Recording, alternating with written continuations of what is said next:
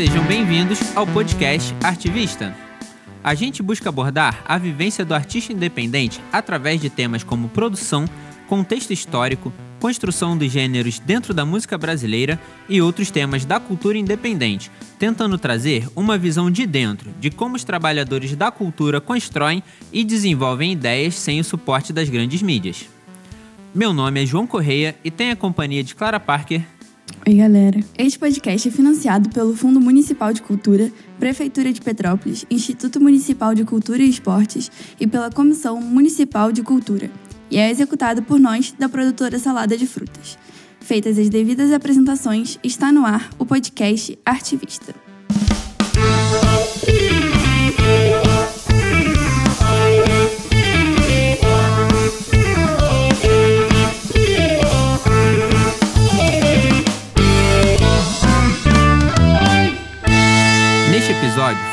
Sobre privilégios na quarentena e o positivismo tóxico. Vamos começar com a definição de quarentena para entendermos com o que estamos lidando. De acordo com o artigo As medidas de quarentena humana na saúde pública, aspectos bioéticos, a quarentena humana é uma medida de saúde pública destinada a conter surtos epidêmicos ou a evitar que um determinado agente infeccioso atinja um território ou grupo social. As práticas de quarentena humana são impedir o desembarque de passageiros, colocar em prisão domiciliar os doentes e ou familiares de pessoas que manifestem determinado quadro clínico ou a internação hospitalar forçada de doentes. O artigo continua. Tais medidas ocorrem desde tempos imemoriais, antes mesmo da descoberta dos micróbios, do ciclo das doenças e dos modos de transmissão de patógenos. O que podemos concluir é que ninguém está sujeito a fugir dessa prática quando ela é imposta pelo Estado. Mas é aí que nos perguntamos: todas as pessoas possuem a capacidade, ou melhor, o privilégio de se isolarem da sociedade? Exatamente. Em um mundo ideal, o isolamento obrigatório não traria prejuízos ao indivíduo, tanto financeiro quanto psicológico e até mesmo físico.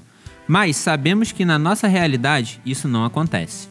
O artigo também fala: o fechamento temporário ou definitivo de inúmeras atividades provocou um efeito devastador na livre iniciativa incluindo a produção, prestação de serviços, comercialização, distribuição, arrendamento e serviços públicos em geral, com impactos na receita, no lucro, no cumprimento das obrigações e contratos e nas oportunidades de trabalho. Vimos que a quarentena, apesar de ser necessária, não era 100% viável, já que grande parte da população não podia simplesmente se isolar e viver do dinheiro que já tinham em conta, ainda mais por quase seis meses seguidos.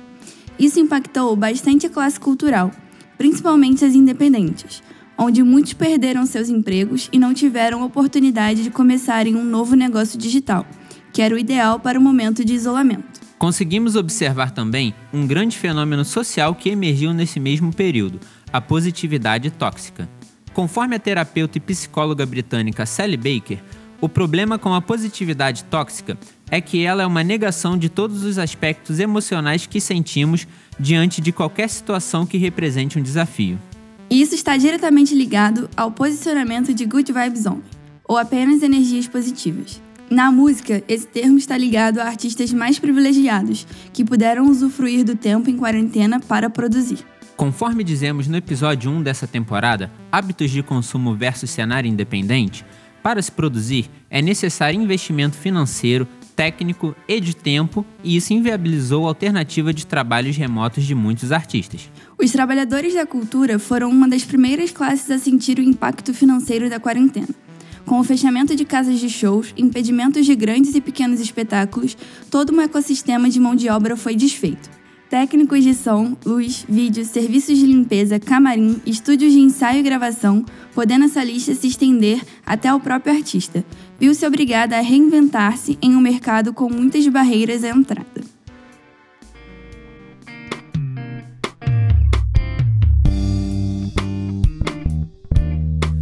A gente vai estar tá falando agora sobre algumas experiências pessoais no período de pandemia. Bem no início do, da quarentena, o fundo de caixa da, da produtora rendeu alguns meses. Nesses meses eu devorei alguns cursos de expansão, cursos de captação de recursos, gestão empresarial, escrita de projetos, edição de áudio e tudo que foi aparecendo assim era relevante. Depois eu comecei a trabalhar em estamparia em período integral, né? Aquelas 8 horas de sempre. Para suprir a renda junto do auxílio emergencial que estava começando a, a aparecer. Eu saía da, da estamparia e ficava mais ou menos mais uns meio período aí escrevendo e reescrevendo projetos culturais antigos e novos. Isso com a ajuda de, de uma galera, né? Henrique, Valéria, Clara, Renata, Ian, Cissa. Pô, muita galera, muitos artistas que apoiou a gente e, e colou junto para estar tá escrevendo esses projetos culturais. Com isso, a gente conseguiu aprovar algumas leis de incentivo à cultura, né? A, como Aldir Blanc, algumas leis estaduais, municipais. Projeto, a gente conseguiu até aprovar uma lei federal.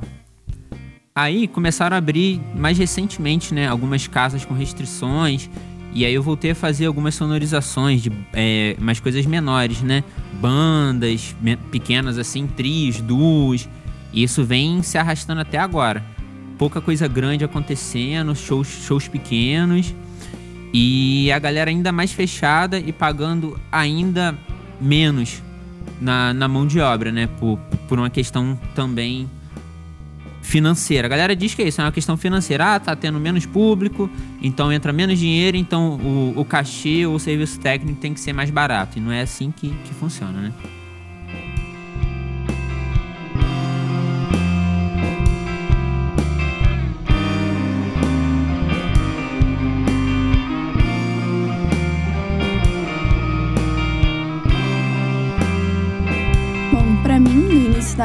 Quarentena, eu estava cursando o último período da faculdade de psicologia, terminando o TCC, fazendo estágio de uma forma remota. E eu tive muitas dificuldades para poder me adequar a esse ensino remoto. E ao mesmo tempo eu estava passando pela ansiedade de ter minha mãe enfermeira trabalhando em hospital. Logo no início da pandemia, todos nós pegamos é, Covid, porque ela estava direto no, no hospital, então a gente se contaminou bem no início, assim.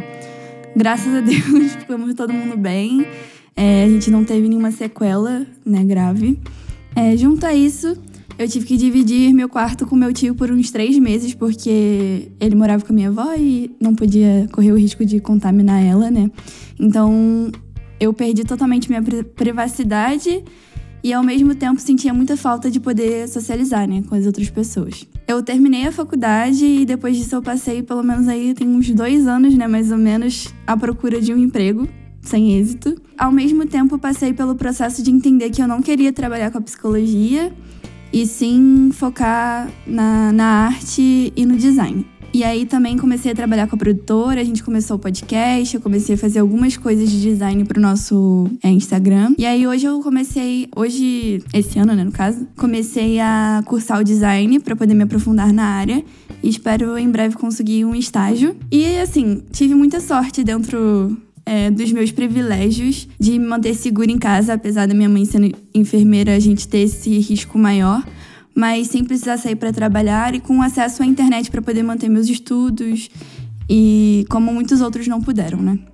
É, os relatos são sempre os mesmos: dificuldade para se adequar e conseguir trabalhar durante a pandemia.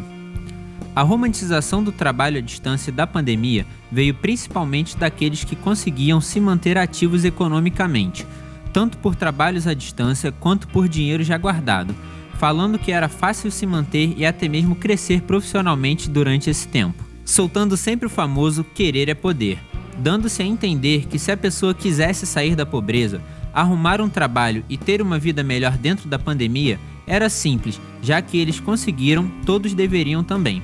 Além de ser um positivismo tóxico, muito vendido por pessoas de classes mais altas, é ignorado completamente os privilégios e oportunidades que essas pessoas tiveram para chegar a tal lugar. Outro ponto do privilégio na quarentena são as escolas e seu método de ensino durante a pandemia. Quando as escolas perceberam que não poderiam ficar sem ensino por muito tempo, eles se adaptaram para continuar o trabalho à distância. De início, parecia uma boa ideia a iniciativa, mas isso não funcionava claramente. De acordo com o artigo Direito ou Privilégio, Desigualdades Digitais, Pandemia e os Desafios de uma Escola Pública, dentro das classes A e B, quase 100% dos brasileiros possuem acesso à internet, o que faz com que esse ensino seja viável. Contudo, nas classes D e E, o acesso cai para quase 50%. Podemos concluir que, para essas pessoas, o ensino EAD não era um ato palpável. Por conta dessa desigualdade, muitos jovens se viram obrigados a perderem um ano da escola e esperarem o fim da pandemia para continuarem seus estudos. Em uma entrevista para o jornal o País, jovens falaram de suas experiências e vivências. Um dos exemplos foi: aluna do segundo ano do ensino médio de uma escola da rede estadual de Pernambuco, deseja cursar direito e vem desde o ano passado se preparando para o Exame Nacional do Ensino Médio, o Enem. A pandemia de coronavírus fez com que interrompesse as aulas do cursinho. Sua escola, por outro lado, foi uma das poucas da rede pública da região a adotar o esquema de aula online. Ela diz: tenho dificuldade. Ainda que os professores passem tudo na plataforma online, não é a mesma coisa que estar na sala de aula explicando e fazendo perguntas. O jornal continua. Apesar de morar numa região de periferia, Ana Regina, que mora com a mãe numa casa de três quartos com quintal, considera ter mais estrutura de que muitos de seus colegas. Ela diz: Enquanto alguns romantizam a quarentena e falam sobre se reinventar e se adaptar às plataformas online, outras pessoas nem mesmo têm acesso à internet. No meio musical, a realidade não se mostrou diferente. No artigo Percepções do Impacto da Pandemia no Meio Acadêmico da Música, um ensaio aberto sobre temporalidades e musicalidades, podemos ver que fazer música em conjunto, apresentar música para um público, ensinar e aprender música na relação entre mestre e aprendiz, entre colegas, educador e educando, entre parcerias colaborativas, enfim, Agora, enfrenta os desafios do confinamento social e da desigualdade de acesso aos recursos tecnológicos, entre tantos outros. Então, podemos ver que a quarentena ampliou ainda mais a desigualdade social na indústria cultural e que não há meritocracia, positivismo ou teoria da abundância que prevaleçam acima de fatos. Como já disse Anísio Teixeira, no final dos anos 50, educação não é privilégio, mas, infelizmente, durante a pandemia e até hoje é.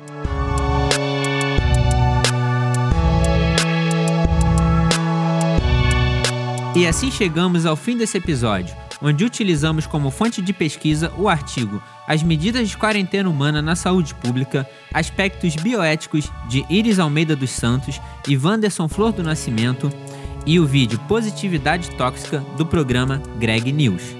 Também usamos o artigo Direito ao Privilégio, Desigualdades Digitais, Pandemia e os Desafios de uma Escola Pública, de Renata Mourão Macedo. E também jovens têm choque de consciência sobre privilégios e injustiças do Brasil durante a pandemia do jornal É o País e percepções do impacto da pandemia no meio acadêmico da música, um ensaio aberto sobre temporalidades e musicalidades de Luciane Cuervo e Pedro Santiago.